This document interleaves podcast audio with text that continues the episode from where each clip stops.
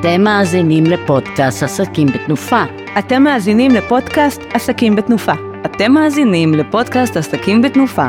אתם מאזינים לפודקאסט עסקים בתנופה. אתם מאזינים לפודקאסט עסקים בתנופה.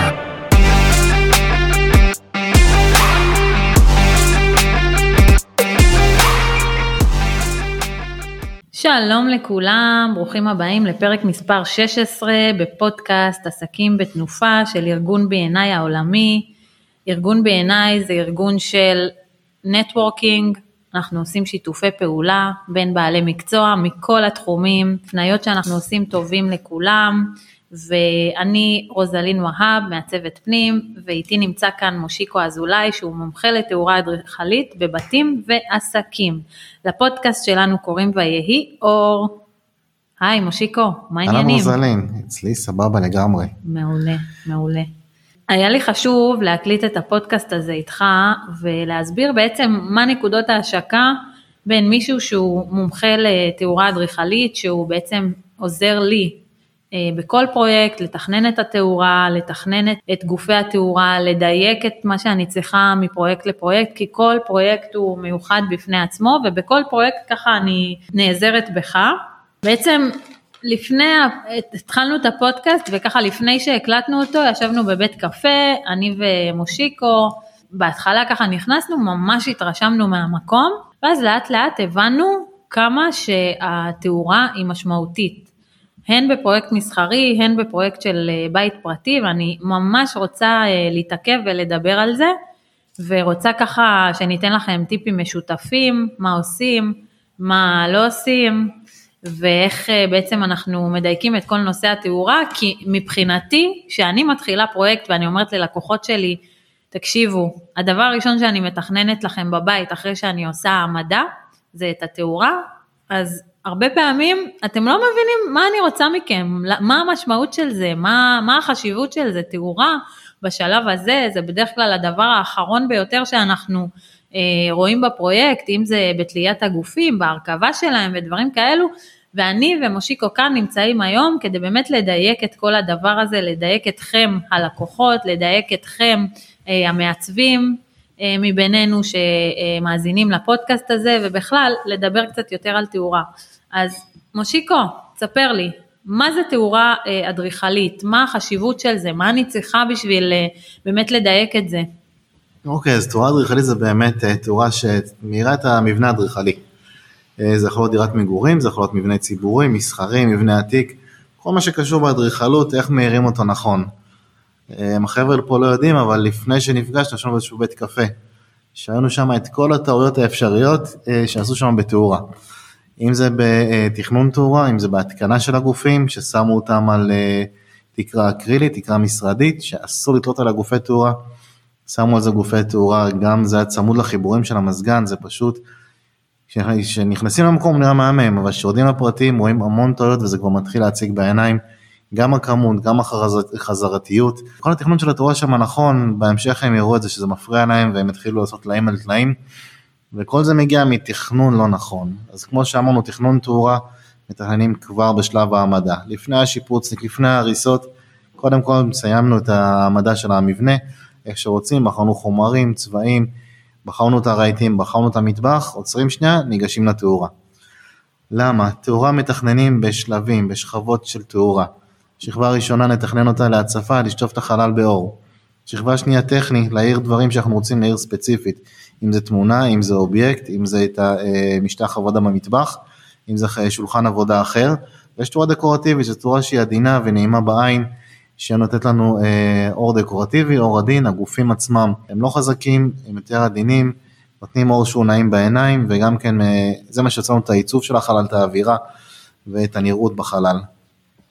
מהמם, ואתה זוכר איך שנכנסנו למקום, ככה הרושם הראשוני שלנו היה להגיד וואו, איזה מקום מהמם, אבל באמת שהסתכלנו ובחנו את הדברים יותר לעומק, הבנו שאין התאמה בין התאורה שנבחרה לבין הצרכים של, של העסק, מעל הקופה לצורך העניין היה גוף שהוא היה מאיר מאוד נקודתי, באזור של פינות הישיבה היו גופים שבכלל לא התאימו לסוג הישיבה, אז מה עושים במצב כזה, במיוחד שאני מתחילה את התכנון, ואני באמת מתכננת עסק חדש, או בית בשיפוץ, או בבנייה חדשים, איך אני יכולה באמת לדעת שמבחינת התכנון שלי, אני מכסה באופן מקסימלי את הצרכים שלי? אז דיברנו על הבית קפה הזה, שזה בית מאפה של מאפים מיוחדים, ומאוד מאוד טעימים, ומה שקרה שם זה שפשוט לא תכננו שם את התור הנכון, אז שמו גופי תורה דקורטיביים מעל הכניסה, שמו גופי תורה דקורטיביים מעל עמדת עבודה, שהם פחות מתאימים גם בגוון אור, שזה אלפיים ושבע מאות, וגם בעוצמה של האור, ורצו לחזק את האור, אז שמו במקום פס צבירה עם גופים שיתאימו ויהיו נכונים, שמו פס של ספוטים, שזה גוף תורה מובנה, שהוא לא פס צבירה ודי מוגבלים איתו, וגם הנורות שיושבות בתוכו, הן די מוגבלות, הן לחמישה, שבעה וט מקסימום, שזה פחות מתאים לעבודה. זה יותר מתאים למסדרונות, לאזורים טכניים שנרצה לשחק איתם. מה שאני הייתי עושה שם, זה פשוט פס צבירה שמחולק בחלקו לספוטים, בחלקו לפסי תאורה צמודים לפס צבירה. את הגופי תאורה הייתי מעגן לתקרת בטון, ולא מעגן אותם לתקרה מינרלית. אסור לתלות שום דבר לתקרה מינרלית, זה יכול ליפול להם. לא עושים דברים כאלה. בנוסף לגופי תאורה דקורטיביים, הייתי שם אותם באמת רק מעל, מעל הדלפק עבודה, ולא לא בכל החלל מפזר גופי תורה דקורטיביים, כי זה קצת יותר מדי מעמיס את העין. גם בחירה של צבעים, כל הגופי תורה בזהב, אפשר לשחק, גוף תורה שרוצים להעלים, נשים אותו בלבן, כמו התקרה, גוף תורה שרוצים שהוא הדומיננטי והמוחשי, לשים אותו כן בצבע הזהב, או בצבע אחר שנבחר, לפי צביעה והעדפה שלה מהצבע דריכל. גם באזור של האכילה, יש שם עשרה שולחנות בערך, עם ארבעה גופי תורה דקורטיביים, ועוד איזשהו גוף תורה שאמור לתת פיזור של אור, פחות מתאים לבית קפה, פחות מתאים למסעדה, במיוחד שניסו לתת שם משיק צרפתי, בתוך מבוא עותמני, אפשר ליצור את הדברים בצורה יותר נכונה, מבחינה עיצובית והדריכלית. אם אני הייתי מתכנן שם את התאורה, כן הייתי שם איזשהו ספוט בודד, הייתי קודם כל יוצר תקרה אחרת, ולא תקרה מינרלית. שם ספוט בודד מעל כל שולחן, דארק לייט, ובאמצע שם גוף תורה דקורטיבי, ונותן שם את השור ואת הכיף של השבט במקום שהוא מאוד אינטימי. זה בגדול. תגיד, מה עושים במצב שככה התקציב הוא די מוגבל, או שנזכרו לתכנן את התאורה או לרכוש את התאורה לקראת סוף הפרויקט, ואנחנו עובדים ככה לא עם מה שרצינו מבחינה מיטבית. יש דרך באמת לעשות את זה בצורה נכונה, שהיא תתאים לתכנון הראשוני שאנחנו רוצים לעשות? אם כבר הגענו לסוף הפרויקט והבית כבר מרועד וסימו עם הצבע והגמרים והטיח, זה קצת בעיה, כי צריך לחצוב בתקרה להזיז נקודת חשמל, והתיקון של התקרה לא יהיה תמיד באותו צבע כמו התקרה שנצבעה לפני. כן, אפשר לעשות תיקונים, למזער נזקים, אבל בגדול זה, זה להוסיף טלאים, ואז הגוף תאורה לא יישב במרכז התקרה. אם זה סלון, אם זה פינת אוכל, אז התאורה לא תישב בדיוק מעל פינת אוכל, ואז צריך לשים איזשהו עובב בשביל למשוך את זה. אז יותר לתכנן מראש, להזיז את הנקודות חשמל. מעבר לזה, אנחנו עובדים בהם עם גופי תאורה מובנה לד. הרשת חשמל שמגיעה מפרט חשמל, זה בין מאתיים עשרים עד מאתיים ארבעים וולט. מה שהגוף תאורה מובנה לד צריך, זה בין שתים עשרה עד ארבעים ושמונה וולט. אפשר לשים גופי תאורה בתלאה מינימליסטית, עם תכנון נכון, הגוף תאורה נראה נקי, ולא רואים את הנקודת חשמל, לעומת לשים איזשהו בומבה בבסיס, צמוד לתקרה, ואז זה כבר משנה את כל הנראות של החלל. חשוב, חשוב מאוד לתכנן מראש, במיוחד היום שהכל מתח נמוך ורוצים שיהיה יפה. עכשיו אני אומרת דבר כזה, אם אני מסתכלת שוב כדוגמה של בית הקפה הזה, בסדר, גם אם רציתם לעשות איזושהי תאורה דקורטיבית, או לתת איזשהו עניין עם התאורה, הכל סבבה, הכל טוב, אבל צריך לדעת לתכנן את זה. הכוונה היא שגם אם אין את היכולת הכלכלית כרגע לרכוש את כל הגופים, אז מה שנעשה זה נרכוש בשלב הראשון את התאורה הטכנית, את התאורה שתאיר לי את המקום, את התאורה שבעצם תספק לי את כל נפח האור שאני צריכה למקום, ואז לאט לאט בשלבים נרכוש את התאורה היותר עיצובית, היותר דקורטיבית שנצטרך, וככה נקבל בעצם מראה שהוא מאוד נכון, הוא לא ייראה כתלאי על תלאי, אנחנו עדיין נעשה את ההכנות הנכונות, אבל בעצם כל דבר יגיע בעיתו בפרויקט הזה. זה משהו שאתה אה, מתחבר אליו? מאוד מתחבר, אה, יש לקוחות שבאים ואומרים, טוב, אני מביא מאלי אקספרס, אז תעצרו שנייה, אם אתם לא מבינים בחשמל, לא להזמין מאלי אקספרס, על אקספרס יש דברים שלא עומדים בתקנים של אירופאים, תקנים ישראלים, כן מגיעים אל הלקוחות שנשרפו להם גופי תאורה, חדרים ובתים שלמים.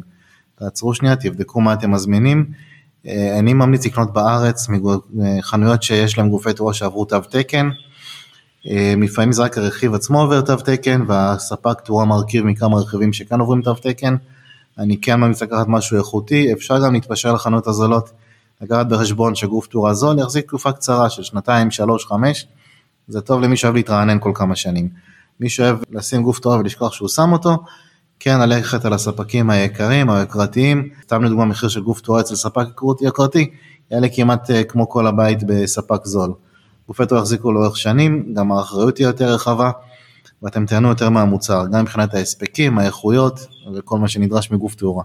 אוקיי, אז אם אני מבינה מה שאתה אומר, זה בעצם להסתכל על זה כעלות מול תועלת. מה אני רוצה בעצם לקחת, או מה אני רוצה לקבל, לעומת תקופת הזמן שבו אני אשתמש בגוף, ויותר מזה, מה היכולות הכלכליות שלי לשלם על הגוף הזה, כי כפי שאתה אומר, מה שמתאים עכשיו, לא יתאים בעוד חמש, שש שנים, לצורך העניין, גם מבחינת אחריות, גם מבחינת הטווח הזמן של המוצר. אני מבינה מזה שבעצם זה עוד יותר מדייק אותי, עוד יותר מחזיר אותי לתחילת השיחה, שאמרנו שאת התאורה מתכננים בהתחלה, אין מה לעשות, אי אפשר להתנתק מזה, ככל שאנחנו נגדיר לעצמנו מראש את סוג התאורה, את גוון האור, את הנקודות שאתם נכין במעמד השיפוץ או הבנייה שלנו, ככה אנחנו נהיה יותר חכמים ברכישת הגופים, ככה אנחנו נהיה הרבה יותר מדויקים במה שאנחנו צריכים, ויותר מזה אנחנו נדע מה הולך לכל מקום, מה הולך לכל אזור, כי אם לדוגמה יש לי עכשיו פרויקט משרדים מאוד גדול שאני מתכננת, והדבר הראשון היה... דוגמה מעולה. נכון, הדבר הראשון היה להתייעץ עם מושיקו לגבי התאורה, סיימנו את, ה, את העמדה, הלקוחות אישרו לי את העמדה, דרך אגב, פרויקטים מסוגים כאלה של פרויקטים מסחריים, בדרך כלל קוראים מאוד מאוד מהר, ביחס לפרויקטים של בנייה או שיפוץ, והדבר הראשון היה בעצם להתייעץ עם מושיקו, לגבי תכנון התאורה, גם בלובעים, גם במעברים, במסדרונות, גם לכל חדר, מה אני צריכה לעשות, כדי שבעצם יהיה מדויק ויהיה נכון, בכל זאת, במשרד יושבים לא מעט שעות ביום, הייתי רוצה שזה יהיה מדויק ללקוחות, הייתי רוצה שזה יהיה מדויק לעובדים שיושבים שם, אנחנו, גם היה לי שם עניין של מחסור בחלונות, מחסור באור טבעי, לכן גם רציתי לקבל את האור הזה פנימה, אבל שלא ישחק את, ה, את העובד, ככה שהוא לא ירגיש שהוא נכנס ויוצא, והוא באיזושהי קופסה סגורה שלא מתאימה לצרכים שלו, ובמצב הזה בעצם התייעצתי עם מושיקו, והגענו להמון המון פתרונות יפים, וככה שגם נראים דקורטיבית מאוד נכונים, גם תואמים את התקציב, גם תואמים את לוחות הזמנים בפרויקט, וגם הם מאוד מאוד נכונים לפונקציות שרציתי לייצר במקום. אז תן לי לדוגמה אחת, מה שהכי התלהבתי ממנו, אתה זוכר? מה שזה היה עם, ה, עם הגוף מעל, ה, מעל העמדה של הפקידה, שאמרנו שנייצר אותו בעיצוב אישי, יואו, איזה מטורף זה היה. כן, כן. אז קודם כל נחזור לאמרת שאנשים לא התעייפו מהאור במשרד. אז יש נטייה שמשרד צריך אור לבן, זה טעות. זה לא נכון, פעם היה פלורוסנטים שהיה בהם או גוון אור צהוב, או גוון אור לבן, ובחור בלבן כי הוא מאיר יותר, שנהיה יותר טוב, אבל זה טעות. בשביל לא לעייף את העיניים, לא לעייף את המוח, משתמשים בגוון תאורה של ארבעת אלפים קלווין במשרדים, גם זה משפיע מנטלית יותר טוב, גם העבודה יותר אפקטיבית, וגם העובדים לא, לא מעיפים את העיניים, לא שורפות להם העיניים ביום, בסוף יום עבודה, או לא סובלים ממיגרנות. לגבי מגורים, אנחנו נשים כבר אור חם, שלושת אלפים קלווין צהוב, אבל זה כבר בהמשך השיחה. נחזור למשרדים, כן, יש שם גופים מאלפים בהתאמה אישית שמייצרים, זה הולך להיות משרד מהמם ומאלף, שווה לעקוב אחרי הסטורי וה... תמונות של רוזלין בפייסבוק שלה, אתם תראו משרד מהמם. וכן, כל התאורה שם, בהתאמה אישית לפרויקט עצמו, אם זה גופי תאורה שיתאימו לעבודה המשרדית, באזורים שצריך קצת להוריד או קצת יותר רוגע, כמו במטבח, כמו בחדרי האוכל, במטבחון, יהיו גופי תאורה שונים, עם עוצמות שונות, שיותר נעים להסתובב במקום, ופחות לאמץ את העיניים ולהתעייף. אני רוצה שתיתן למאזינים שלנו כמה כללי אצבע, לבחירה של גופי תאורה, גם אם הם עושים את זה בעצמם, גם אם הם נעזרים באיזשהו מישהו לתכנון של תאורה בבית, בא לי שניתן להם כמה כללי אצבע, מה לבחור, מה המשמעות, לפעמים אפילו מתבלבלים בין וולט לוואט, איזה גוף, לאן לבחור, איזה עוצמת תאורה, דברים ממש שאנחנו יכולים לתת להם בצורה מאוד מאוד מדויקת, שתהיה נכונה. אז דיברנו על זה שמבחינת עוצמת התאורה, אנחנו צריכים להתייחס לזה. נכון. מה עוד אתה יכול להגיד לי? טוב, קודם כל נעשה סדר. וולט זה המתח חשמל שמגיע מחברת החשמל, כמו שאמרנו מקודם, בין מאתיים עשרים למאתיים ארבעים וולט, זה מה שמקבלים בנקודת חשמל בבית. במסחרי, בעסקים, מגיע ארבע מאות וולט, חשוב להבין את ההבדלים.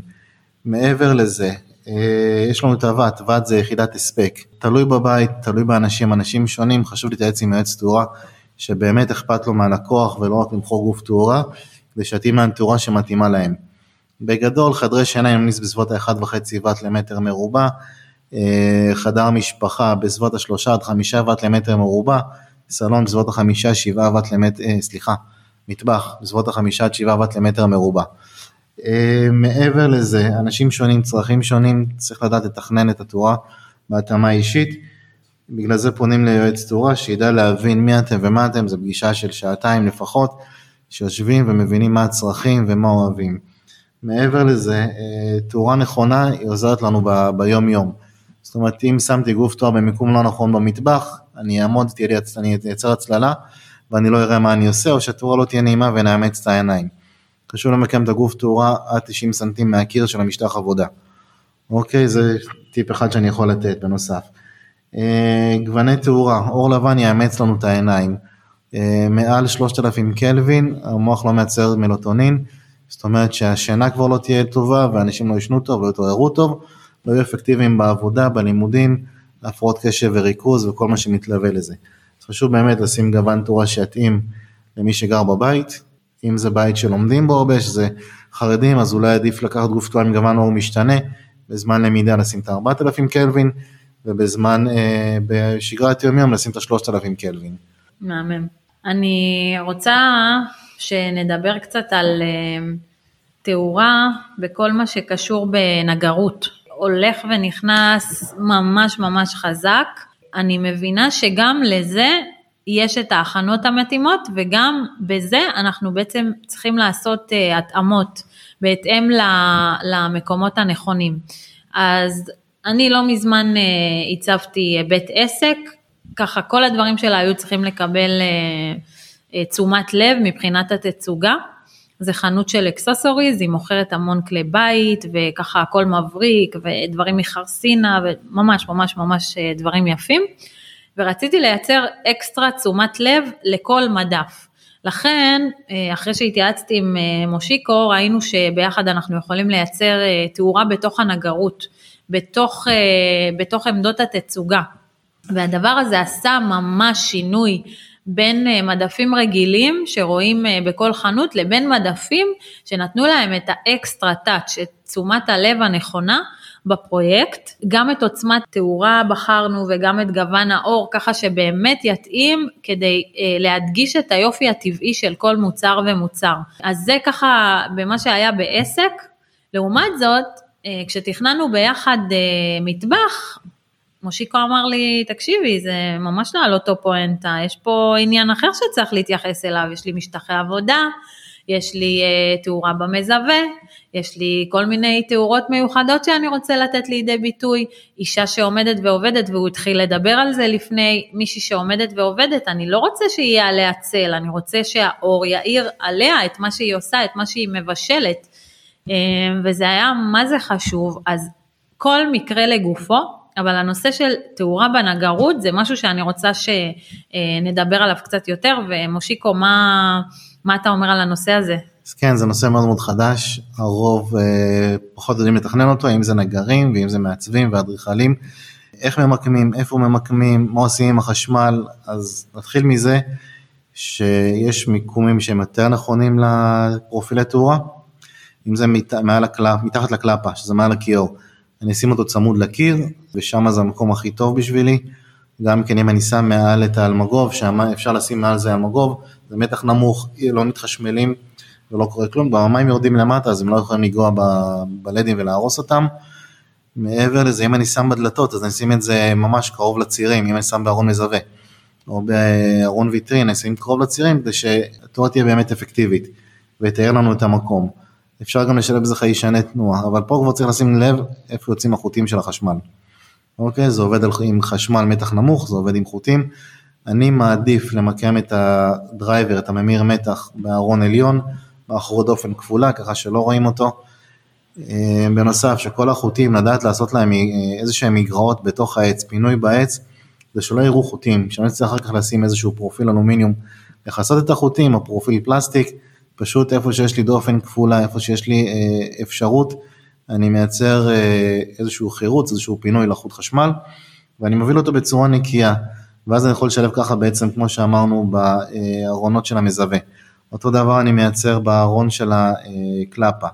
מעבר לזה, מגירות סכום, זה משהו שנכנס בתקופה האחרונה, תראו לצליחה אם קמתם בלילה לשתות כוס מים, או איזשהו פטל, או לקחת כדור, פשוט פותחים את המגירה, נדלק האור בתוך המגירת סכום, זה כיף, זה מגניב, זה לא מסנבר את העיניים בלילה, כמו תאורה שמגיעה מהתקרה.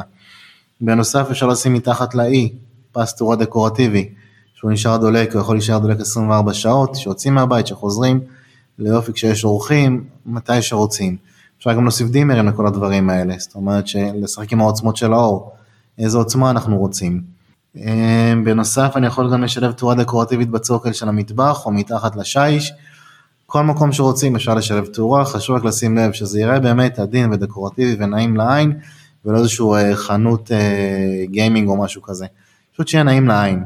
כן, לגמרי, באמת, זה עושה את ההבדל, וזה בדיוק מה שהתחלתי להגיד, על מה אני רוצה לתת את תשומת הלב. לפעמים אנחנו, אני עושה בפרויקטים איזשהו חירוצים מאוד מיוחדים על גבי העץ, או איזשהם דוגמאות מאוד מיוחדות, אז אני רוצה לתת שם את תשומת הלב.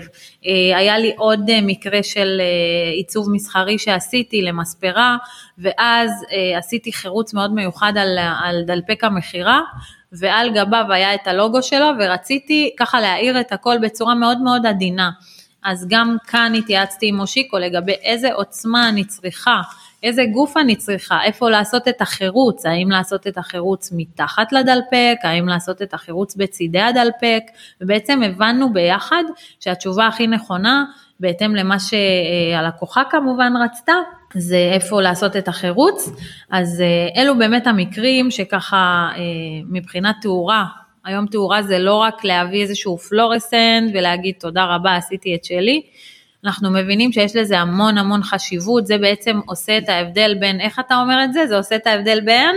בין בית לחנות תאורה. כן, בדיוק, בין בית לחנות תאורה, זה עושה את ההבדל בין בית מעוצב שחשבו עליו, שבאמת נתנו לו את הטאץ', נתנו לו את הדגש, לבין בית שעם כל הכבוד ככה... יש מחירות דחף כל מה שאפשר, קורה שאפשר למכור ללקוח. לגמרי. ורואים את זה בבתים שיש פס וירה מגנטי, ולעדו פס תאורה, ועוד שקועים, ועוד ועוד ועוד ועוד, ופשוט יצר עומס בעיניים, עדיף ניקיון שעושה את העבודה מזה, מאשר עומס של גופים. אני רוצה רגע לחזור לקטע המסחרי. בקטע המסחרי חשוב איך מתכננים את התאורה, אם זה מסעדות, אני ארצה תאורה יותר רכה ונעימה, שהלקוח יישב ויזמין יותר עוד מנות ועוד כוס יין, ועוד קינוח ועוד איזשהו משהו מהתפריט. אם זה מזללה, אז אני אשים אור שהוא יותר חזק, זאת אומרת שבאדם ייקח את המנה שלו, יסיים ויפנה מקום ללקוח הבא. אוקיי, אם זה חנות בגדים, קורה לנו הרבה פעמים שנכנסים לחנות בגדים, קונים בגד בצבע מסוים, יוצאים לרחוב הוא בצבע אחר, מגיעים הביתה הוא בצבע אחר. יש גופי תאורה שמתאימים לחנות בגדים, יש גופי תאורה שמתאימים לסופרים, וכל חנות אחרת. צריך לשים לב מה, מה נכון לגבי התחום עיסוק שלנו, ולפי זה להתאים את התאורה, תאורה גם עוזרת למכור. אוקיי, דיברנו על מספרות, אז פעם את הפלורסנטים הלבנים, או את הנורות ליבון הצהובות, והיו שמים שני, צבעי, שני גווני תאורה לכל ראש של לקוח, היום יש גוון תאורה אחד שמתאים לזה, אז כבר התקדמנו מאז, ויש עוד המון המון פתרונות. טוב, אני חייבת חייבת להגיד לכם, בגלל שכבר אני פה בפודקאסט הזה, בת בית ואורחת קבועה, אז אני לא, לא אתן לכם היום שלוש טיפים ממני, אלא אספר לכם למה בדיוק אני צריכה להתייעץ עם יועץ תאורה בכל פרויקט שלי. אז הדבר הראשון והחשוב ביותר שאני רוצה להגיד לכם, זה בהיבט הפסיכולוגי של התאורה. היום תאורה משקפת לנו המון המון דברים, דיברנו על זה לא מעט בפודקאסט הזה, אבל כן תאורה שווה הסתכלות או התייחסות פסיכולוגית לכל מה שקשור, אם זה בשינה, אם זה בלמידה, אם זה בהרגשה שהיא נותנת לנו, ואת זה אני מביאה איתי המון המון בתכנון הפרויקט שלי, כבר ברמת התאורה. אני מתייעצת עם יועץ תאורה בהמון פרויקטים שלי, גם בשביל להבין האם מבחינת מידות, האם מבחינת גופים טכניים, אני עושה את הדברים הנדרשים, אני עושה את הדברים בצורה תקנית, זאת אומרת, אני ממקמת את הגוף במקום הנכון, אני מתייחסת לתאורה בצורה הנכונה, התאורה שבחרתי לא מסנברת מדי, או לא עמומה מדי, זה דברים שאני באמת לא, תמיד לוקחת בחשבון, והדבר האחרון והחשוב ביותר, זה שתמיד כיף להיות עם מושיקו, אז מה זה בשבילנו עוד פרויקט? מושיקו, מה הטיפים שלך לבחירת תאורה אדריכלית נכונה? התחלתי להגיד מקודם, אנשים שונים, צרכים שונים, אז לדעת שמגיעים ליועץ תאורה, שיבחר את התאורה שנכונה עבורכם. הגעתי לחנות תאורה, אז יש לה מוכר טאג של יועץ תאורה, בחלקם יש להם אינטגריטי ברמה גבוהה, ומחירו מה שאתם צריכים. אבל יש כאלה שאכפת להם מעמלת מחירה שלהם סוף החודש, אז הם ימחירו את מה שיש במחסן, וימחירו לכם מקסימום גופי תאורה, בשביל להרוויח כמה שיותר. אז באמת לבחור יועץ תאורה שהוא בצד שלכם. בנוסף, גווני תאורה. לבית אני אשים גוון תאורה בגוון של אלפיים ושבע מאות עד, אלפיים עד אלפיים ושבע מאות קלווין לאזורים שאני רוצה יותר דקורטיביים, שלושת אלפים קלווין למה שנוצא לעיר, כמו מטבח, סלון, נבחר את ה-שלושת אלפים קלווין, חדרי שינה גם שלושת אלפים קלווין, פינת אוכל, אי, גופי תאורה קיריים דקורטיביים, בין אלפיים ל-אלפיים ושבע מאות קלווין, תלוי בבית, תלוי בסיטואציה, זה משתנה. אם אני הולך לבחור למשרדים, אני אעדיף את ארבעת אלפים קלווין, שיותר נעים בעין, ויוצא לנו אפקטיביות יותר גבוהה בעבודה. גוון תאורה לבן, מעבדות וכאלה מקומות רפואיים, שם עדיף את האור הלבן. דרך אגב, אני שם בחדרי מדרגות ומבואות של בתים, תאורה לבנה בעוצמה גבוהה, מהסיבה הפשוטה. אנשים מגיעים, מסתנברים מהאור, נכנסים הביתה. כמעט ולא נשארים, לא בלובעים ולא בחדרי מדרגות. יש אנשים שזה יותר מתאים להם, יש פחות, תלוי כמובן באופי הבניין. דבר נוסף, פרודקטיביות, כמו שאמרתי, תאורה נכונה, יוצר פרודקטיביות בחיים, אם זה באיכות השינה, באיכות העבודה, ובאיכות חיים שלנו. אני חייבת רק להגיד משפט אחרון, כי זה ממש ממש חשוב בעבורי, אפשר לעשות הכל לבד, לשפץ לבד, לבחור תאורה לבד, לעצב לבד, אבל זה בדיוק ההבדל בין לעשות את זה בצורה מקצועית, נכונה, טובה לאורך זמן, לבין לעשות את זה בצורה שאתם תצטרכו לדייק את זה כל הזמן, ותרגישו שאתם עושים משהו כתלאי על תלאי על תלאי. אז נכון, זו השקעה, אבל זו השקעה ששווה את זה, זו השקעה שבעצם נותנת לנו את איכות החיים בבית. תודה רבה שהשתתפתם בפודקאסט שלנו, ויהי אור. תודה לכולם, תודה רוזלין, תודה שאתם מקשיבים אלינו, ותודה ל-בי אן איי, עסקים בתנופה, הקבוצה הכי טובה ב-בי אן איי בארץ ובעולם. ואם גם אתם רוצים להתארח אצלנו בקבוצה, או להגיע ולשמוע קצת יותר על הפודקאסטים, או עלינו, על השירות שאנחנו נותנים, אני כמעצב בדיוק, אתם מוזמנים להצטרף אלינו ולהגיע, ותודה רבה. תודה רבה לשלום סיונוב, הפודקאסיה לעסקים, על עוד פודקאסט מוצלח. תודה שאתה סובל אותי בפעם המי יודע כמה. תודה לרוח מהמם. עד כאן הפרק. הפרק הופק על ידי חברת הפודקאסיה. אז אם אתם גם מעוניינים שיהיה לכם כזה פרק מרתק, תפנו לשלום סיונוב, אפס חמש ארבע שש שלוש אפס שבע שתיים שתיים חמש.